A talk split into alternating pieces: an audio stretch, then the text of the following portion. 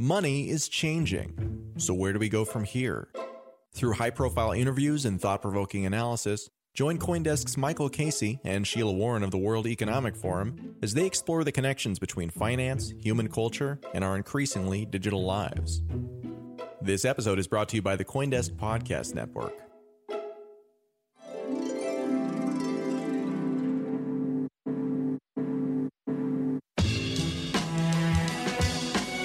Just a reminder Coindesk is a news source and does not provide investment advice.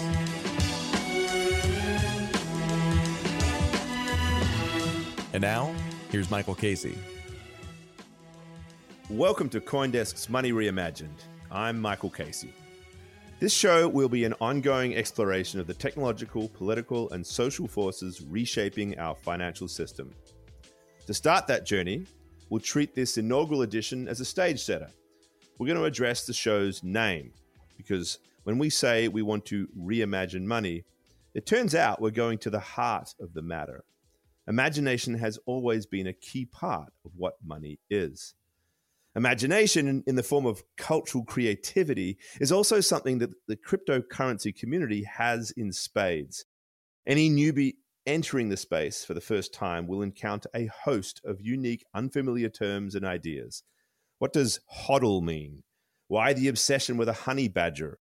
Amid the swirling madhouse of decentralized finance, better known as DeFi, people now talk about yield farming, about DeFi degens, short for degenerates, and every second token appears to be named for food sushi, yams, hot dogs.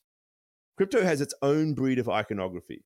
It's found in Twitter propagated memes such as money printer go brrr and rare Pepe digital artwork. It has its own hip hop songs, its token obsessed tribes, its Genesis myths, and mysterious unidentified founders, including its godhead, Satoshi. In short, crypto looks very much like a cult. And to the outsider, that can be a reason to dismiss it as frivolous, as something built on nothing, or worse, as a con, a scam. To dismiss it for these reasons, though, is to ignore that all money is imagined. That piece of paper in your wallet with Benjamin Franklin's face and all that ornate imagery on it, it doesn't have much practical value. You could use it as a bookmark, maybe, make a paper plane out of it, or write a very small amount of information in very small print on it. But none of those uses add up to $100 in utility. A banknote's value comes purely from our shared imagination. It's only because the payer and the payee have both invested their beliefs in the value of this piece of paper, that it functions as an instrument for clearing debts. Money, says the historian Yuval Harari, is the greatest story ever told. But if it sounds unnerving to reduce this all powerful institution to something made up, note that Harari also reminds us that storytelling is the essence of civilization. Our capacity to believe in shared stories has allowed us to create institutions such as religion, nation states, and corporations all of those imagined concepts that have helped us organize society in very important, powerful ways.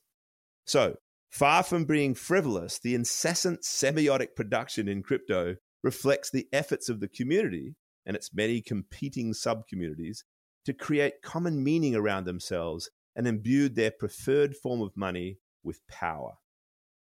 To explore this, we'll be joined later in the show by media studies professor Lana Swartz and multimedia artist Nikki Enright. Before we get to them, let me introduce my co host for this show and for all the hundreds we plan to do after this one, Sheila Warren of the World Economic Forum. Hi, Sheila. Hey, Michael. All right. So, Sheila, you are out west, I'm out east we're living quite different lives with uh, the current moment. Can you give us uh, a bit of a real life account of what this experience with these horrendous fires has been like?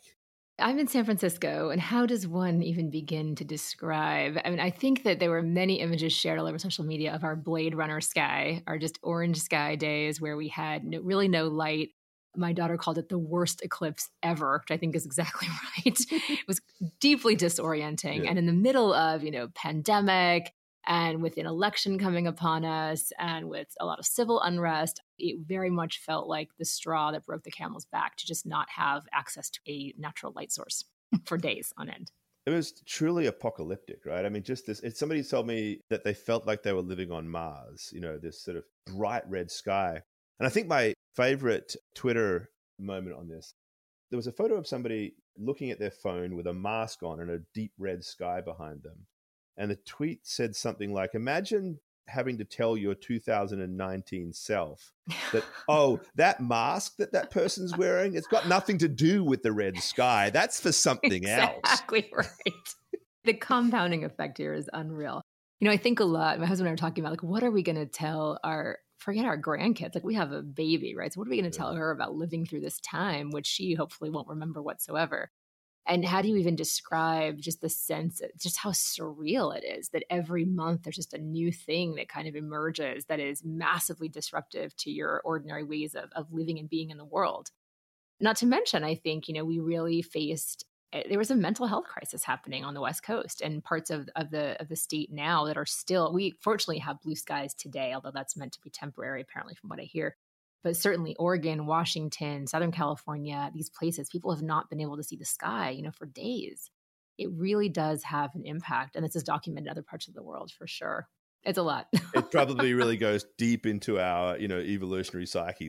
Absence Lizard of brain, sky, right? Sure. Lizard, Lizard brain, brain gets somehow affected by the absence of sky. I think that's a really, really interesting and important point. So, you know, yeah, apocalyptic images uh, you know, a sense that something big is afoot, right? That's kind of appropriate in some respects as a rather eerie but but relevant segue to what the the, the big meta themes of what this piece is all about. We're not, you know, necessarily going to be focused all about, you know, what's happening with wildfire management and exploding trees or whatever, but we are certainly interested in this idea that these events that we're experiencing right now are changing the structure of our society. They are challenging our institutions. They are affecting confidence.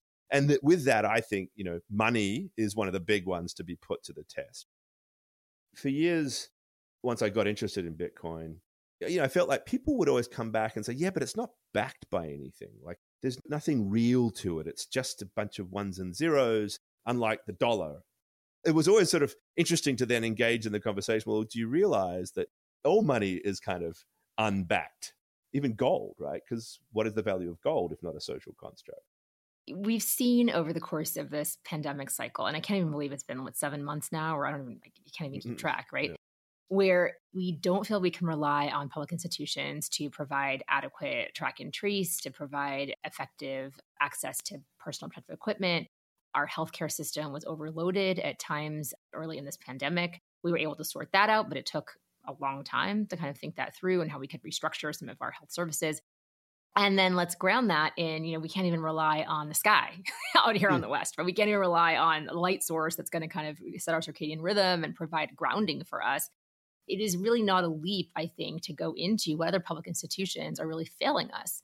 And by us, you know, I think that there, we have to kind of acknowledge that the burden is not borne equally it's important to recognize that the burden of the healthcare system was not borne equally by the rich and the poor or by country to country. And certainly, I think the problems or failings of the financial system, the monetary system, are not borne equally as well. But really, what it comes down to is that we have the suspension of disbelief. We take certain things for granted all the time. And among them are things like the sun will come up, it will not be bright orange, the smoke will eventually clear, right? Like these are things we just kind of take as axioms. Similarly, we put our full faith and credit, and then we use that, that's a, phrase that is very meaningful in American jurisprudence. We put our full faith and credit in things like the US dollar or the currency of the country where we live. And certainly there are examples around the world where that proved to be a very foolish thing to do. Hyperinflation and other examples, you know, prove the lie. So the idea that something like a digital currency, a cryptocurrency, Bitcoin, whatever it may be, you know, that it is that it is somehow absurd to imagine that over time that's going to develop its own credibility. And in fact, over time didn't really take all that long, I would argue, for a certain segment of the population. That the idea that that is somehow fanciful is is ridiculous because we do it all the time.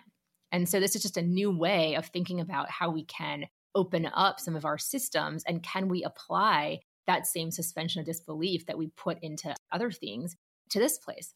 I love the fact that you use the term suspension of disbelief because the flip side of that is actually the word belief, right? I mean, you suspend disbelief to believe, and it's the believing in this thing. I constantly, I'm like a Yuval Harari groupie, I've got to admit. I love the way he framed this. Reading Sapiens just really changed the way I think about things. But like that act of belief, of storytelling, the shared story around it is the most important thing. That's what makes society work the collective belief, right? I think that's right. Being students of history is always important. It's something I try to really impart to my children. Like, it's important to just study history. I was almost a history major. I was not. I was an economics major, which is not that different in some ways. But I was watching actually an episode of Drunk History and I started Googling something. I went down a rabbit hole a couple of weeks ago. Great show, phenomenal. But I went down a rabbit hole just on Paul Revere for a variety of reasons. And things I did not realize were that Paul Revere, so in thinking about American history, was critical to the minting of the first money in the United States, the Continental, which you might be familiar with, but I was like obsessed with this like years and years ago. The Continental became absolutely worthless. It was used to fund the revolution, the American Revolution. Uh, it was produced by the colonies, I think Massachusetts, and it was totally worthless after that kind of use case. So that was the first foray, though, into this brand new country that wasn't even yet a country that was fighting, you know, England and trying to gain independence and all of that, into thinking like, how are we going to do this? And it was the belief of these colonists, these colonials, that they were actually going to be able to fund this war. They were going to succeed. They were going to obtain independence that kind of fueled both the independence movement and achieved that goal, but then led to the establishment of the US Mint and coin production. And it was considered very important for the early United States to have their own means of minting currency. That was considered critical. And so since 1793, that I know for a fact because I read this, there has been American currency in circulation that's gone through multiple iterations over the course of time.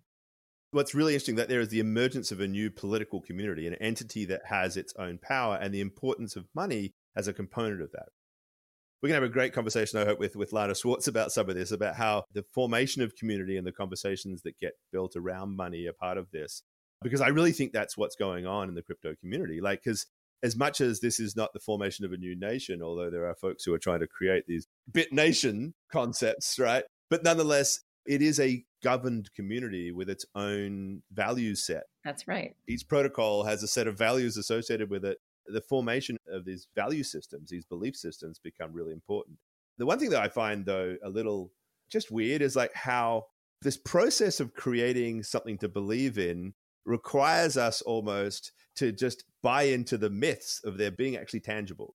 So the fact that mining, like Bitcoin mining is described as mining, alludes to the metallist idea that Bitcoin is actually like gold because we have to believe that it's backed by something to actually sort of make the myth work and the belief system work around this otherwise truly valueless thing, if you talk about its intrinsic practical value, then you require this language, this deep cultural conversation to hark back to these deep seated notions of where value comes from. I just find that really fascinating. It's also a little bit, a bit of a conflict because out of that comes property rights arguments and store of value versus medium of exchange arguments and all of that stuff that gets really political, libertarians versus those of us who really want to see this build as a sort of a social mechanism for value exchange. So lots of lots of lots of rich things we could be talking about and we will be talking about. But why don't we use that then as a launching pad to introduce our guests? Nikki Enright and Lana Swartz. Welcome, guys. Thanks for having us. Hello there. A real pleasure. You are our first guests ever on Money Reimagined. You know, once the Hall of Fame is created, tourists that are going to pass through the, the Money Reimagined building are going to see you guys, your photos, right there at the very beginning. Nice. Will it be on a blockchain? Yes, with a giant globo. Nice. With, giant, a giant globo. globo. yes, yes. The globo will greet them as they come into the door, which is actually a perfect segue. Thank you very much, Sheila, because I'm going to ping to you, Nikki, 1st mm-hmm. of all, have you tell us a little bit what the Globo project was all about. But before that, let's have a listen to this brief clip and I'll explain what it is once we hear it. Two Globos for one dollar. Global Exchange, two for a dollar. You can give me your tired, torn American dollars for two crisp new Globos. So that is the opening to a video, which is when I first met you we worked on a video a number of years ago now. We were walking around the Diamond District, 47th Street, which is near the Wall Street Journal where I used to work.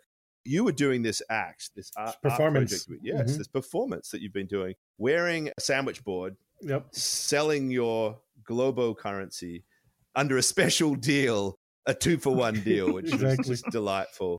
Tell us what the project was all about, what you were trying to do as you were interacting with people in the street. Gladly. The Globo, I created it in 2008, soon after the economy collapsed. And everyone was thinking about the economy and money and the collapse and how could this happen. And I've always been interested in money to begin with. And my father was a financial planner. Money is very deep interest of mine, the abstract notion of money to begin with. Also, at that time, I was thinking about the uh, discrepancy between my family in Ecuador, where I was born, and my family in New York in terms of our ability to earn money and our ability to visit each other. So, in other words, because I'm living in the American economy, I could work, earn a very powerful currency, globally speaking, the US dollar, and go and visit my family in Ecuador. Whereas in Ecuador, originally using the currency called the sucre, and then eventually dollarizing. Ecuador is a dollarized economy, so even though it's technically a sovereign nation, it uses the US dollar as its only currency, which I find to be extremely strange. And there are many countries like that.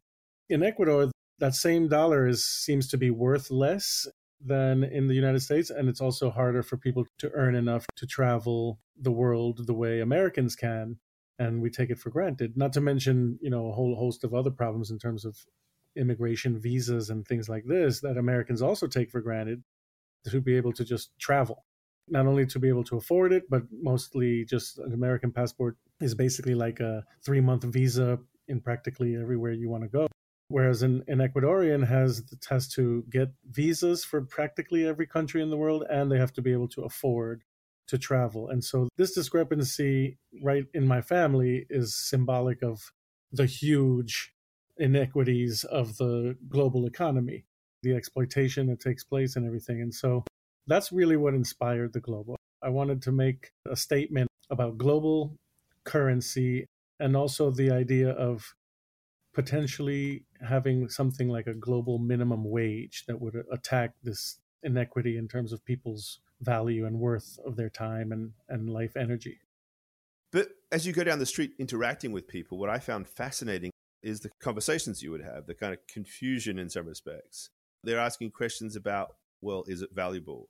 Talk a little bit about that because I found that to be a really interesting exchange. Yeah, well, it's uh, the interesting thing about it is that they that people will question the Globo in a way that they rarely, if ever, question their own currency that's in their pocket, right? Their cash.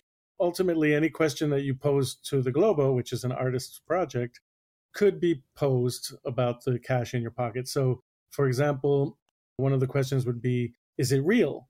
And my response would always be, You're holding it in your hand, you're seeing it with your eyes. It's obviously a real thing, right? Just as real as a dollar, you know? And they're like, But no, you know what I mean. Is it is it real? And this gets at what you were talking about in your intro with Sheila, which is the idea that this is a con or this is a scam of some kind, right? Mm-hmm. And uh, and I feel like in a way they are right. All of this money, all of these currencies, including the US dollar, are a scam and a con. It's just that they don't think of it that way, right? They think of it like the dollar is perfectly legit and everything is hunky dory with the dollar, but here comes the Globo, and that's got to be a con and a scam, and it's unreal. And then a lot of people also they don't know that all currencies are fiat currencies, meaning that they're not backed by anything. So they kind of have this idea, like you were saying, that there's something backing the US dollar. And that's what makes the Globo worthless, that there's nothing backing it. And so then we talk about that. And they also ask, like, if they can use it. My response to that is always like, as far as I'm concerned, that's like my disclaimer, right? As far as I'm concerned, you can use it anywhere for anything it's just hilarious. You know, it's such an interesting way to interface with people. And the A frame that I'm wearing gives me license to approach people and not be scary or or seem like a scammer. I, am I'm, I'm like an official person. It, it actually looks like I'm a money exchanger. Like you said, I'm selling globos, but I actually think I'm exchanging globos, right? I'm I'm a money exchange Yes. I'm like a walking Globo money exchange. exchange. Yeah, Yeah. That's right. You're a broker. Like Yeah, a I'm a broker, exactly, yeah. broker dealer. I, I love this, Nikki. So I, I'm I'm obsessed with the Globo. I, I want one for my wall. I want like getting two. wallpaper Globos. I love it. I have so many questions I want to ask you about, but I want to start with just the kind of this notion of what you created artistically. when it came time to really ink the Globo, right? To mint the Globo, if you will. Yeah. How did you think about the imagery there? And I know you said you were pulling from your understanding. I want to get into your family history as well, which is really interesting. Mm-hmm. But first, how did you think about that? It's well, interesting to me, right? We have so many symbols on our money. Yeah. There's like the eye exactly. and the pyramid on dollars. Like, so how did you think about that? That's exactly right. That's exactly how I thought of it. My initial process was to do some research and actually look at the symbols on all these different currencies around the world. And then I chose ones that I felt like seemed appropriate for a global currency. And then I just started to put these things together. And, you know, I'm also a DJ, so I always bring this kind of remix or mashup mentality to my art.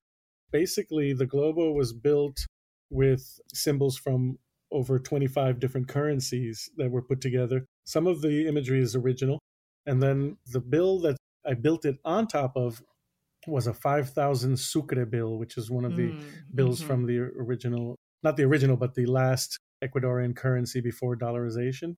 That's an interesting bill to me because it has this native indigenous Ecuadorian on it. It's this like red faced native person named Rumiñahui. I love that bill and I miss that. To me, it's such a fall from grace that the sucre went out of business and then now we use these dollars because the sucres had Rumiñahui on it. For an Ecuadorian, they can kind of tell that underneath all of these symbols there is maybe a sucre. I love that. And I think it's so interesting that there is a political element to this clearly. I mean, the totally. choice to kind of bring forth this indigenous personality that would be known to a subset of people in the world, of global citizens, and then, of course, we can't separate from the fact that Ecuador, as you noted, did have to dollarize essentially because of monetary management. Even though I think at the time there was a pretty anti American sentiment politically in the political establishment there, but nevertheless, that was a move that needed to be made.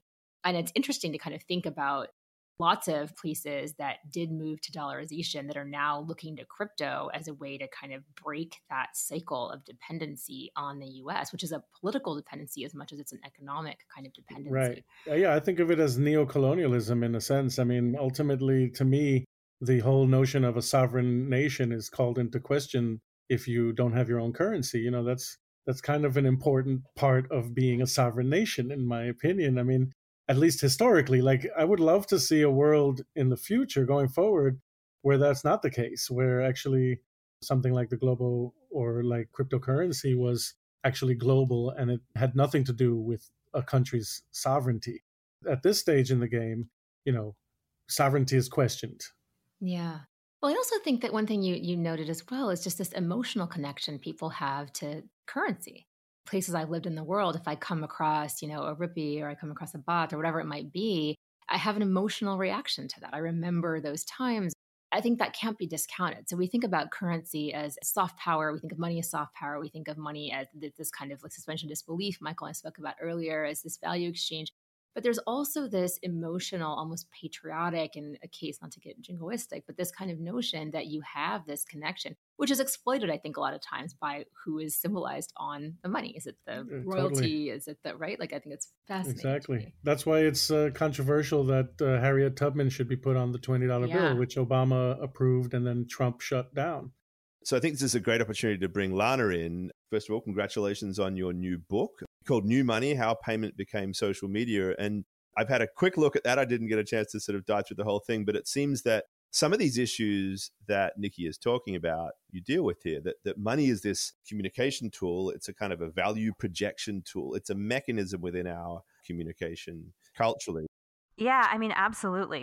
You know, I'm a media studies scholar, which means I kind of sit at the intersection of history, anthropology, and sociology, but of and always thinking about communication and media technologies. And in that field, I'm kind of one of the few people who have said, hey, wait a minute, money is something that does all of the things we talk about media and communication technologies is doing. So, for example, historians of the nation state and of paper tell these stories about how print culture, meaning newspapers, really created the nation state, created what scholars call an imagined community. Benedict Anderson, he was a professor of mine at Cornell. He was my advisor. So, yes, a fantastic book. Yeah. So, as Anderson describes, the print culture pulled the nation state together and allowed people to imagine themselves as kind of a community of shared fate. by the same token, paper currency, national currency, did many of the same things. There's another scholar who talks about how the emergence of national currency turned peasants into Frenchmen, allowed them to see themselves as a shared economic community, a shared community of fate. And the design of paper currency was, you know, designed to educate a largely uneducated, illiterate population about their shared past, their shared history, and was a kind of vector of propaganda in that sense, tell particular versions of that shared past. So it does matter. Even today, even when cash seems to be less ubiquitously used in the United States, it's one of the few times we come in contact with iconography of the federal government, you know, in our daily lives. So even today, it absolutely does matter. And, you know, I actually own a stamp. I bought it off of Etsy that an artist made that allows you to apply the face of Harriet Tubman on mm-hmm. top of Andrew Jackson and kind of rethink the stories that money can tell. One of my good friends and collaborators, Taylor Nelms, is an anthropologist, and his field site is Ecuador, and he studies, you know, dollarization in Ecuador. And mm-hmm. one of mm-hmm. the things that he's told me that I think is so fascinating is that because Ecuador is a smaller change economy. Dollar coins are really popular and really widely used. Mm-hmm. And so almost all of the US Sacagawea minted dollar coins have wound up in Ecuador and have pooled in Ecuador. Mm-hmm. And many of the folks that he talked to, you know, who work in marketplaces, et cetera, said that they felt a kind of identification with Sacagawea and they mm-hmm. projected mm-hmm. onto her as an indigenous woman a kind of kinship you know, she was embraced and overlaid with a kind of Ecuadorianness. Makes sense. Fascinating. Lana, you also, though, you know, this is you looking at sort of traditional money, but I mean, I encountered you first.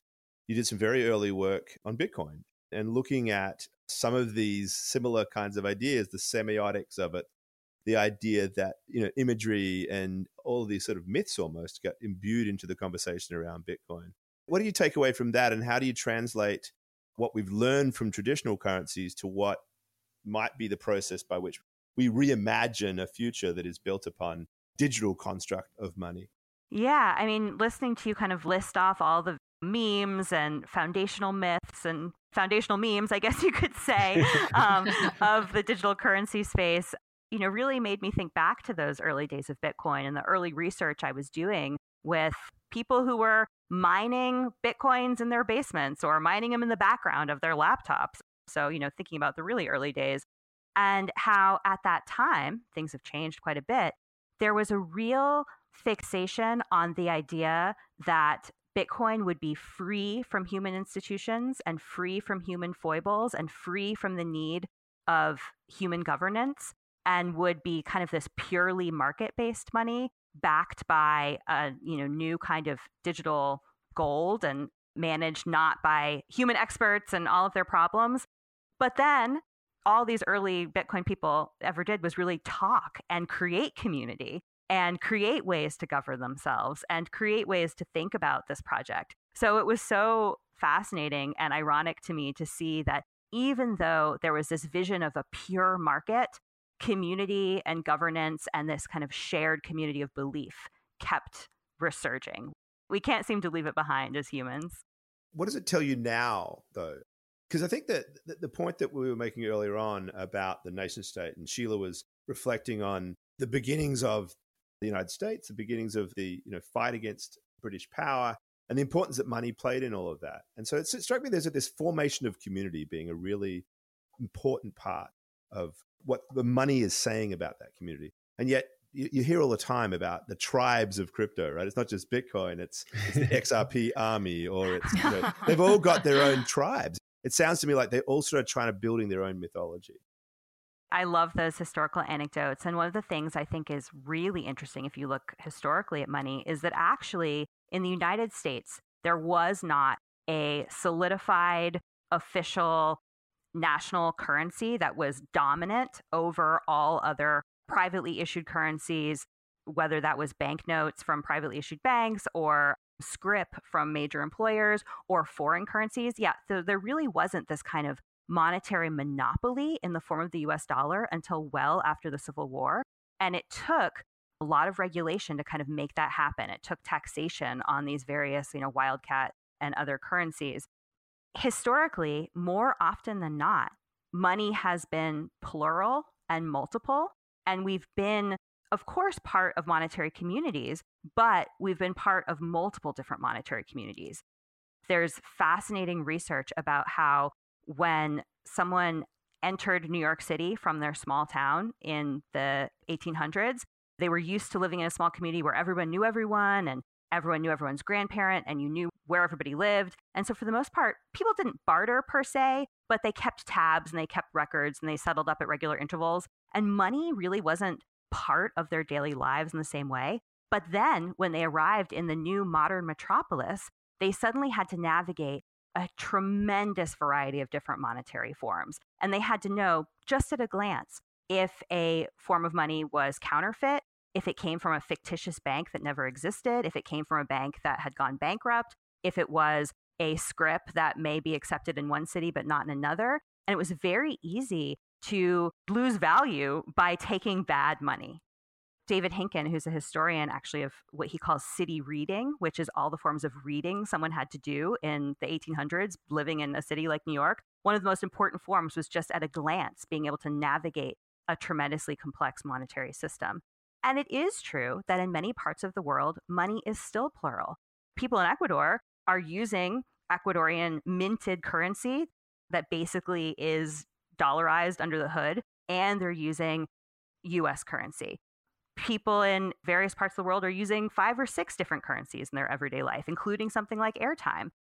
So, historically and throughout most of the world, more often than not, money has been really complex. We tend to think of like the dollar in this kind of like mass media form as being kind of normal, but it may just kind of be this like aberrant period where mm-hmm. we lived with one money form. Super interesting. And I think that part of what I find fascinating about this is that around the time of the Civil War, one of the reasons that the US Treasury came in and basically said, all that money, A, it's really easily counterfeited. So we have to kind of figure out how we can create less of that and how we can kind right. of separate standardize, the fake, yeah. standardize exactly. But it was also deeply political. The same time that there was the flag came down, they were like, "This is the flag of the United States now," and the Dixie flag, like that, not official, right? Similarly, these other banknotes, or such as they were, those other forms of money, no longer in circulation, fraudulent, de facto, and now we have these greenbacks. Actually, is what they called them. That's when that that term came from. Mm.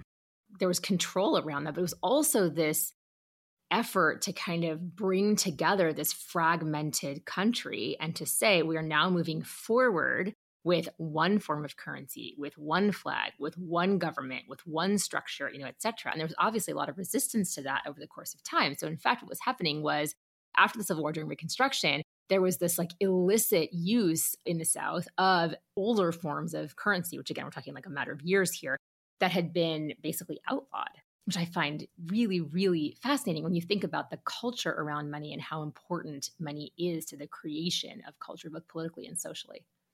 Yeah. And at various points in history around that same time, there was a real crisis around money supply, not meaning in an economic sense, but in the literal sense of not having minted yeah. enough currency to have a functioning economy.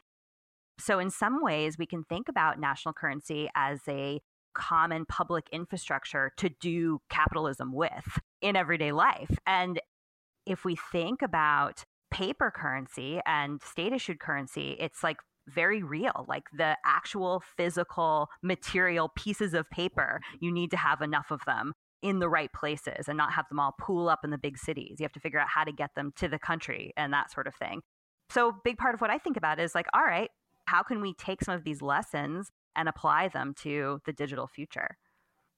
The fact that we're talking about this intersection between the nation state and money then takes us to this extra level, which is the international sphere. And of course, it's remarkable in many respects that we went from that civil war environment, you know, that you were both talking about, where we had multiple forms of currency. And it really wasn't until later on that we established the dollar as this the single currency of the United States to a point now where you know, by some measures at least, the United States has never been more dominant in terms of the currency in the global sphere. We talk about like, you know, 70% of all trade and, and you know, a similar amount of, in terms of reserve currency holdings and investments and the dollarization of everything everywhere. And yet, this narrative, which we saw play out with Jerome Powell, the Fed basically opening up swap lines on a massive scale in March to make sure that all these central banks would have dollars because the one thing that their banks needed was dollars. That itself also spoke to the vulnerability of the system, that the global system is now realizing that this dependency on the dollar is dangerous. And it's happening at the same time that there's an alternative emerging. And there's a technological alternative. And there are countries like China, and there are companies like Facebook and its, you know, its partners within the Libra project who are trying to build these alternatives to something that could be essentially replacing the dollar as a hegemon. Interesting moment, given that we are also at this challenging time when it comes to confidence in leadership and confidence in American leadership specifically. Nikki, you know, given mm-hmm. that you know you called your uh, your currency the Globo. Maybe maybe maybe the Globo becomes the global standard after the dollar. I'm not sure. Why not? Yes.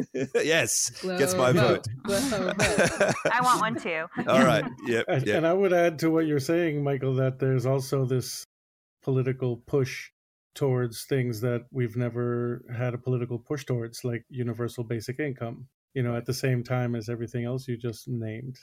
And I think also our economy has changed so much. We live in a digital economy, right? Right. And a digital economy is borderless. We don't know where that strange avatar using number based Twitter account that's trolling me at the moment is actually based. Right. It, it, I don't know who that person, or maybe it's even a bot. What jurisdiction do they belong to? So the whole conversation around place has changed. And I would think, therefore, that the money needs to change, right?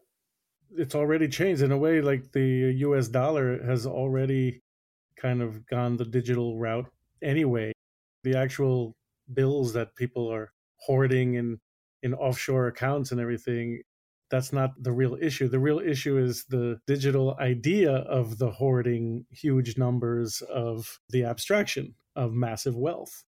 You know it's become controversial whether or not an institution can choose to not accept cash. Like lately for the last couple of years i've gone to places where they're like we don't accept cash. That's a huge change and it's controversial because a lot of people have only cash. Usually the poorest people ironically are the ones who only can use cash by saying we only accept abstract digital dollars you're actually excluding people who only have cash, you know? Right. And now you're opening up a, a, pet topic of mine because the reason I would argue, and I think Sheila can relate to this as well, I'm sure you can too, Lana, but I would argue that the poor are cash dependent is because the political infrastructure of the banking system is built upon the requirement that one must identify oneself. And that in itself is a political project. That's a nation state concept of who you are, what your identity, your birth certificate, all that sort of stuff. And there are regimes and positions around the world where it's very hard for people to do that. Credit scores and things like that are also things that need to be amassed. And so the idea of building a record about myself that depends upon this political infrastructure is what makes it very difficult for the poor. And therefore, cash is important. So, what are we going to do when everything goes digital? But the point I also want to just highlight, and this is actually going to segue to Lana in a second here, is that yes, the dollar is digital already.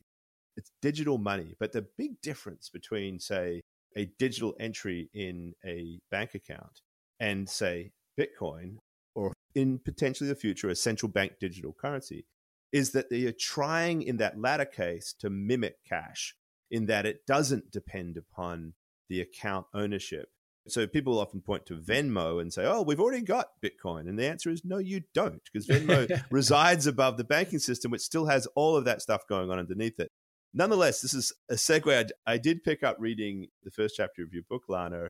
Venmo is working its way into the cultural practices of certainly of younger people who use it. And you've got some insights, I think, into how it's kind of a form of social media. It's like this merging of money and social media.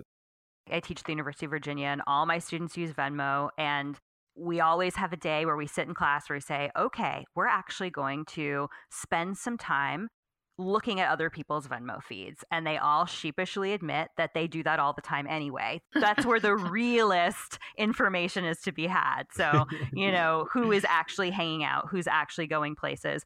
And that is becoming more and more of a known practice. So people are beginning to add that kind of layer of like social performance. So my students will tell me that they never code rent payments or utilities payments. They never annotate those with such boring terms. They'll usually add like margarita glasses or, you know, something a little bit more fun so that they can perform for those kind of viewers. Wow. Yeah, wow. I look at this. I have Venmo. It's how I hand out my, my the Same. meager Private, allowance. locked down. Yeah. right, but I never. I, I it's totally private, and I look at all these people Lockdown. I know, my contacts, and I'm watching what they're paying, and it, it seems anathema to me. I'm like, why on earth would Yeah. I be sharing my transactions? Yeah. But is I'm it- pretty what sure I could back the out sh- the entire student roster of my child's piano teacher. Right. But what's going on there, Lana? I mean, they're actually more sharing this younger generation. I just think that stuff should be private. Yeah, I mean, I do think that the younger generation is more savvy than we might think. So they turn it off private when they want to perform something to the people that might be stalking their Venmo feed. And then they turn it back on private when they, you know, are getting money from their parents, for example.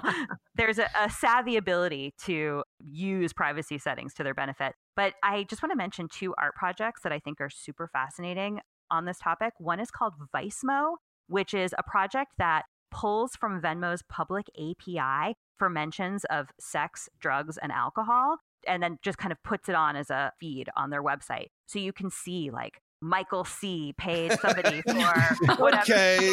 Yeah, but then you click on Michael, and then you can see all his other transactions. You Oh, can dear. see, you know, and just really drill down. And to even elaborate that further, another artist named Hang Do Thi Duc, who made a project called Public by Default, where she did profiles of what she calls the humans of Venmo. So she was able to find a couple and look at them arguing basically and splitting things and kind of trace the whole contours of their relationship. She found someone else who ate tons and tons of pizza and nachos and her whole account was just like junk food. And for each of them, a health insurance company might be interested in the fact that your eating habits aren't great. Right. Or an ex boyfriend who might be trying to stalk you or do violence might be interested in the fact that you go to lunch in the same place every day at the same time. So she really shows, you know, both the kind of poignant stories that lie at the heart of our financial lives, but also the kind of perils of what happens when all of that is public, not just to our friends and frenemies, but to insurance companies, employers, and so on. hmm Hmm. It's wild. Privacy, Nikki, is for people of my generation, certainly a lot of the folks in the crypto community as well. Like this seems to be the issue of our day. We've had the Cambridge mm-hmm. Analytica scandal, and we've had all of these breaches. Great concerns that China's digital currency is going to be a panopticon that surveys us, right? And so mm-hmm.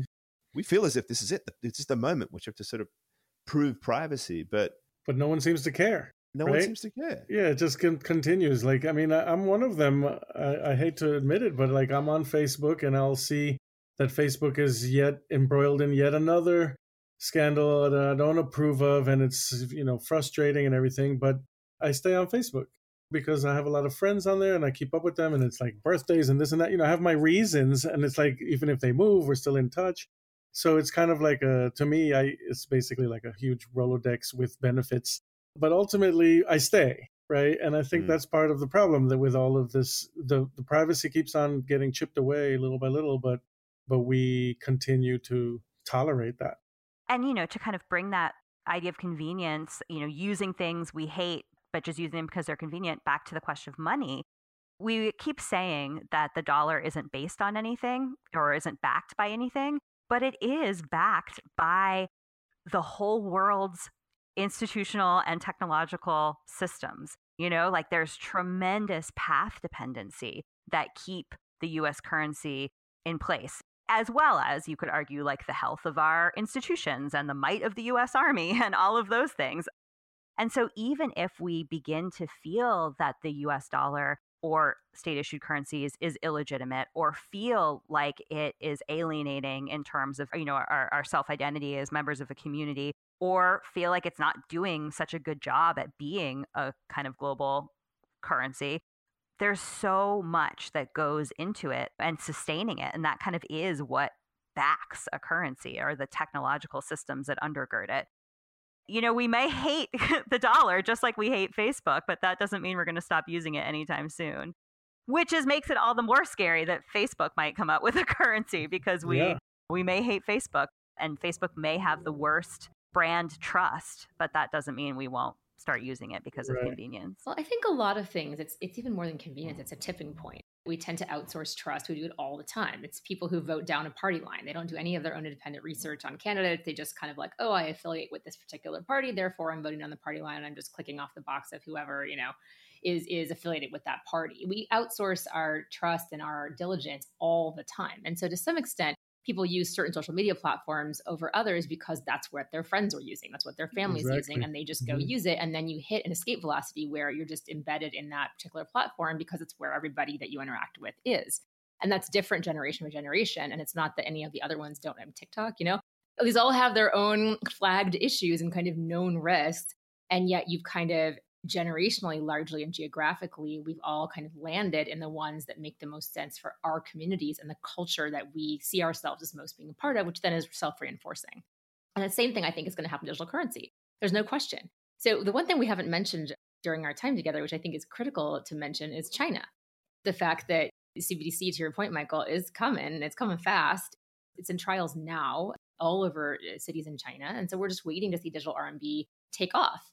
And it's going to be an interesting question to see if China can carry some of the weight of the digital currency revolution because of the scope and the spread they are, seem to be planning and how wildfire they want to get adoption on that. And so when you think about the gravity and that tipping point that happens culturally, it's going to be a really interesting thing to see what happens once this is widely available beyond the trials that it's currently in. And I think the same thing is going to be true of whatever the Fed decides to do in the digital dollar space. Well. It is. I can't help but think that because money is so central to our sort of transactional relationships with each other, that when these new forms come into play, it's going to have, I would think, and again, I'm not a young person, I, I you know, I'm not, I'm not that young. I might be seeing things differently. I think it's going to challenge our notions of what is private and what is public, and where do we want those lines to be drawn. And I'll just I'll say one other thing about privacy. It's it's not just about do I want Facebook prying into my activities or not. You know, there's a strong argument to make that money doesn't function without some level of privacy. There's this idea that, you know, a dollar has to be fungible. One dollar cannot be worth more than another dollar or less than another dollar. They have to be interchangeable as legitimate commodities. And if you can sort of tie one entry in a ledger to a particular history that leaves it vulnerable to some alternative treatment, whether it's like being seized by the government for a money laundering past or anything like that. It has that history. Its value is different. You need to actually break with the history for the money to actually have its value. It was very interesting during the, you know, when the FBI seized Bitcoins in the Silk Road seizures, you know, you saw that those FBI seized Bitcoins commanded a higher value in the market than other ones because it was perceived that they'd all been whitewashed. There was no history to them anymore because it had gone through that process. There's a lot of really unanswered questions about how we are going to live with a world in which everything is digitalized. Thinking about China to kind of pivot from something that is real and coming to something that's kind of totally speculative and sci fi, I always think about the book Diamond Age by Neal Stephenson, where he imagines a future where there are lots of different, he calls them phyles, but basically nations that are global and distributed. And you're a member of a nation, but that nation is not territorial. You can be a member of that nation anywhere in the world and transact with other members of that nation anywhere in the world and communicate mostly within your own little bubble, but it doesn't really matter where you are. And I remember seeing a group of Chinese tourists paying entirely through WeChat in Vegas and using WeChat in Vegas, basically never leaving the communicative or transactional community of China, even though they were physically located in Nevada. And they're even, you know, where I live in Charlottesville, Virginia, there are Chinese restaurants that accept payments through WeChat. In many ways, I can imagine a future where these nations, these collectives, and I don't mean nation necessarily tied to a nation state, but other kind of collectivity are global and everywhere, but kind of nowhere at the same time, and each beholden to their own rules and each beholden to their own transactional communities. So I like the fact that you used the word I can imagine. Uh. This is what this topic's all about. It's about what the show's all yeah, about. Yeah, I figured but... I would get a little crazy with some sci-fi. no, it, it is exactly where it needs to be. Like that's what the future is, right? It's an imagined state. and all of the institutions that we now rely upon were things that were imagined at some point, right? The nation state itself and, and everything else. So I'm going to ask you guys to crystal ball as we're going to wind this up right now, both of you. When you do imagine, what does the future of money look like in, say, 20 years' time? Well, as someone who is largely, you know, a historian of communication technologies, I think a lot about the history of the internet. And I think a lot about how in the 80s and 90s, people were talking about homesteading on the electronic frontier. And they were asking questions like, do the laws of, you know, meat space nations apply to the coming cyberspace? And they had these utopian, in some cases, dystopian others, but really radical visions for, in many ways, like a, a narco libertarian alternative world that would happen via the internet. And instead, what we got was Facebook. While we were busy imagining all of these utopian alternatives, we allowed a corporation to kind of come in and take over and be the primary infrastructure for all aspects of our everyday life. And now, even though we hate it, we can't seem to untether ourselves from it. So, my big fear, and this is my kind of pessimistic vision, is that while we're spending all of this time talking about crypto and talking about Bitcoin and talking about our crypto libertarian utopias, we're just going to allow the same old corporations or maybe some new ones to kind of creep in and give us something we hate that is surveillant, that is all the things we don't like about traditional currencies and the traditional banking system, plus a bunch of new stuff that we also hate. But it's just going to be such a boring, ordinary part of our lives that works pretty well most of the time for most people that we kind of can't seem to find traction and find our way out of it. So that's my pessimistic crystal ball. Wow. wow okay. All righty. I mean, smoke filled skies, Michael, right? but so the question there is, and I'll just leave this as a question is how do we prevent that? Mm-hmm. Right. And, and, and I think this is what a lot of people, hopefully, folks who listen to this show are trying to work on. How do we get there? And, and I think artists, Nikki, have a really important yes, role to Nikki. play in this, right? So how are you confronting this? You know, you're constantly striving to get people to open their eyes. Yeah, I think that it's a very interesting take. Lana's got this very down to earth kind of rooted and therefore perfectly legitimately pessimistic view of what's coming down the pike. Whereas for me, in some ways, precisely because I'm not a scholar of economics, etc., it's much more of an envisioning of what I want to see as opposed to what I'm afraid I'm about to see or what's coming.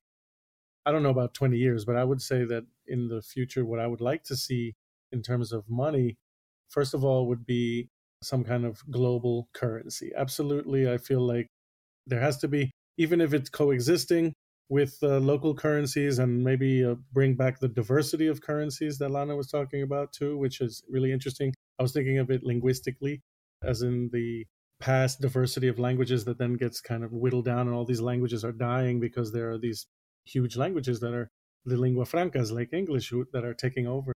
It's kind of sad to think that uh, we would just have this one global currency and especially if it was like facebook currency you know that's obviously a dystopia.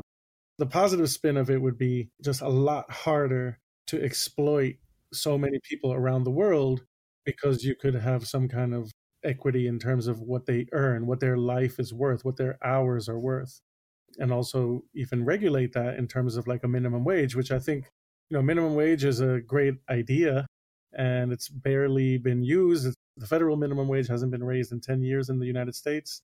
And there are many places where minimum wage is ignored. And that's also where it dovetails with immigration. And I think that these things are very linked.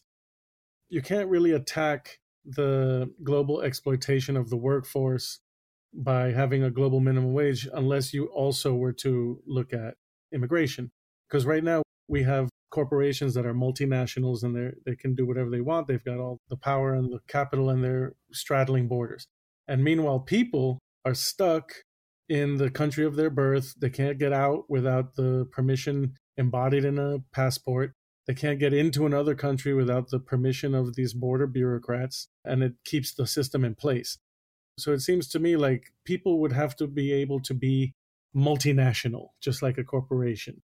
If people could be multinational and there was a global minimum wage and there was a global currency either coexisting or on its own with other currencies in the world, then I would like to imagine a world where there's like respect and dignity in people's work and people giving their time away to a boss to create wealth in the world that actually was like valuing human rights and, and human beings and human lives.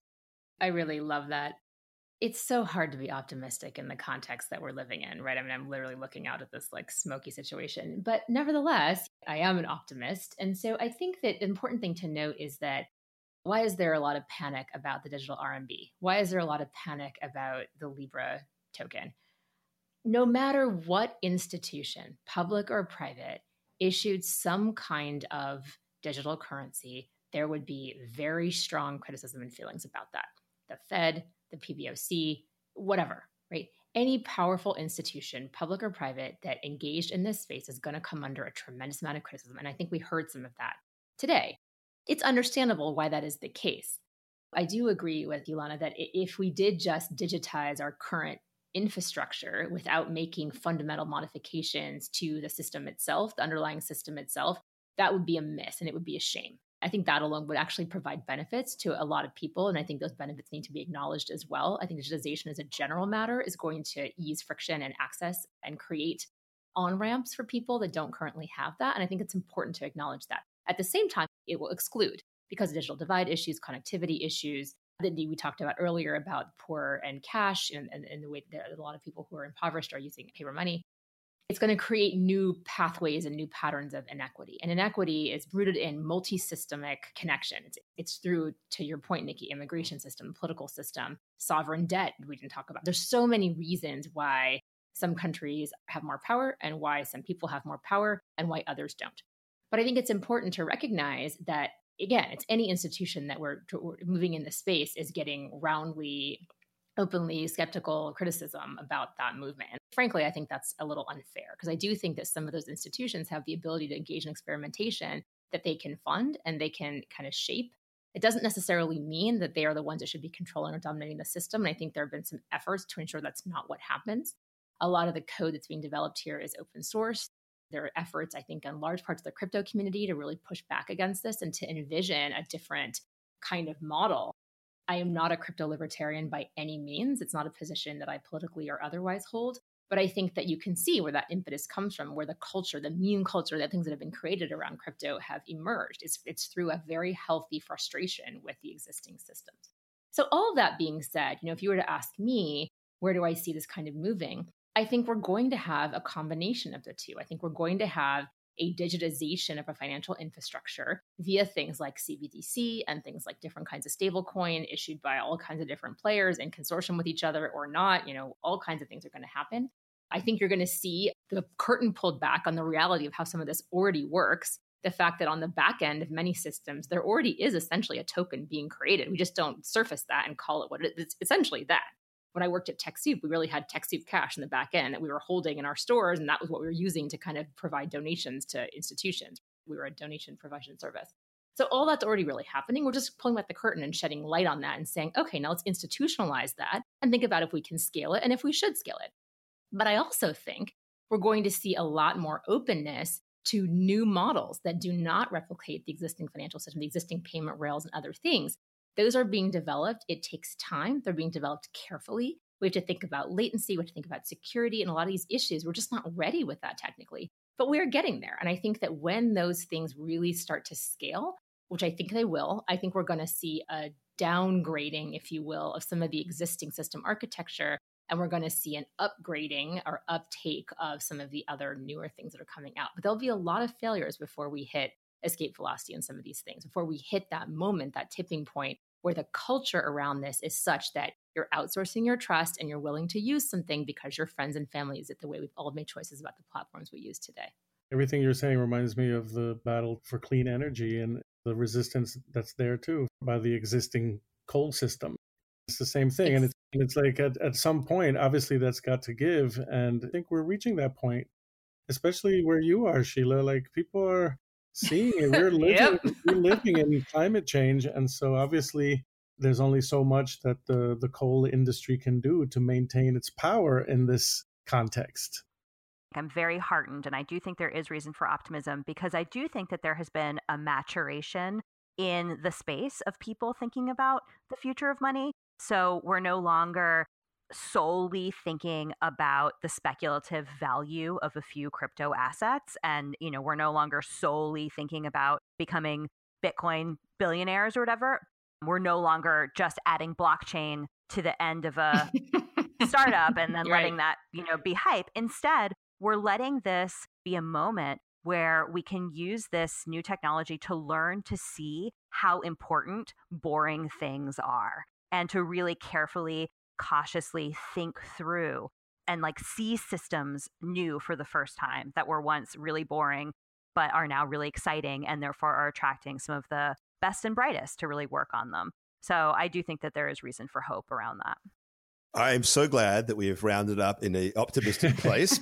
and also that we, what I think you were saying then, Lana, that we have, it's a process of learning and experimenting and we can test these things out, which is the journey that I think we're on. And there's a lot more to come, which is good news for Sheila and I because Money Reimagined is all about being on that journey. And we hope we'll have countless other podcasts exploring what this experimental process is all about. So I'm going to round it up there. I'm going to thank you both.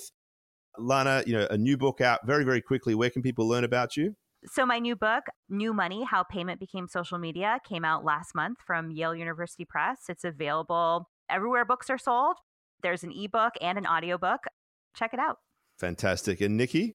My website is lightbolt.net, L I G H T B O L T.net, and the Globo's on there, and you can see the gallery installation of Globos. When it's not a performance, it's actually a gallery installation with frames and a briefcase full of Globos. That was once so, stolen, by yeah, the that way. was once stolen from the World Bank. the great heist from the, from the World Bank, a World yeah. Bank exhibit. In Washington, oh D.C. just art. Yeah. It's, Money it's, heist, the Globo heist. then, it's, uh, it's life imitating art. It's great. Totally. And I would like to mention that I have an exhibit up right now at the Hunter East Harlem Gallery in New York City. They have a great website dedicated to this. It's called Census 2020. It's about the current census, but it's not C E N S U S, it's S E N S E U S. So it's basically a meditation on the racial and ethnic classification boxes on the census, looking at that and the history of that and what those boxes imply in terms of other boxes. It's an interesting show to check out. So timely as well, really yeah. timely mm-hmm. topic. It's great stuff. Alexa, this has been a, an utter pleasure to have you both on the show, and of course Such to work pleasure. with you again, thank Sheila. You. Thank you, thank you so much for inviting us. My co-host Sheila Warren, thank you so much. This has been Money Reimagined. Come back and listen to the next episode. Yay. You've been listening to Coindesk's Money Reimagined. This episode featured Michael Casey, Sheila Warren, Lana Swartz, and Nikki Enright. Our musical theme is Shepherd, and this episode was produced and edited by Adam B. Levine. Have any questions or comments? Send an email to podcast at coindesk.com. And stay tuned for our inaugural episode this Saturday of Opinionated from Coindesk, where features editor Ben Schiller goes beyond the opinion articles with some of the most compelling voices in crypto. This first episode features Nick Carter of Castle Island Ventures. That'll be Saturday. Stay tuned.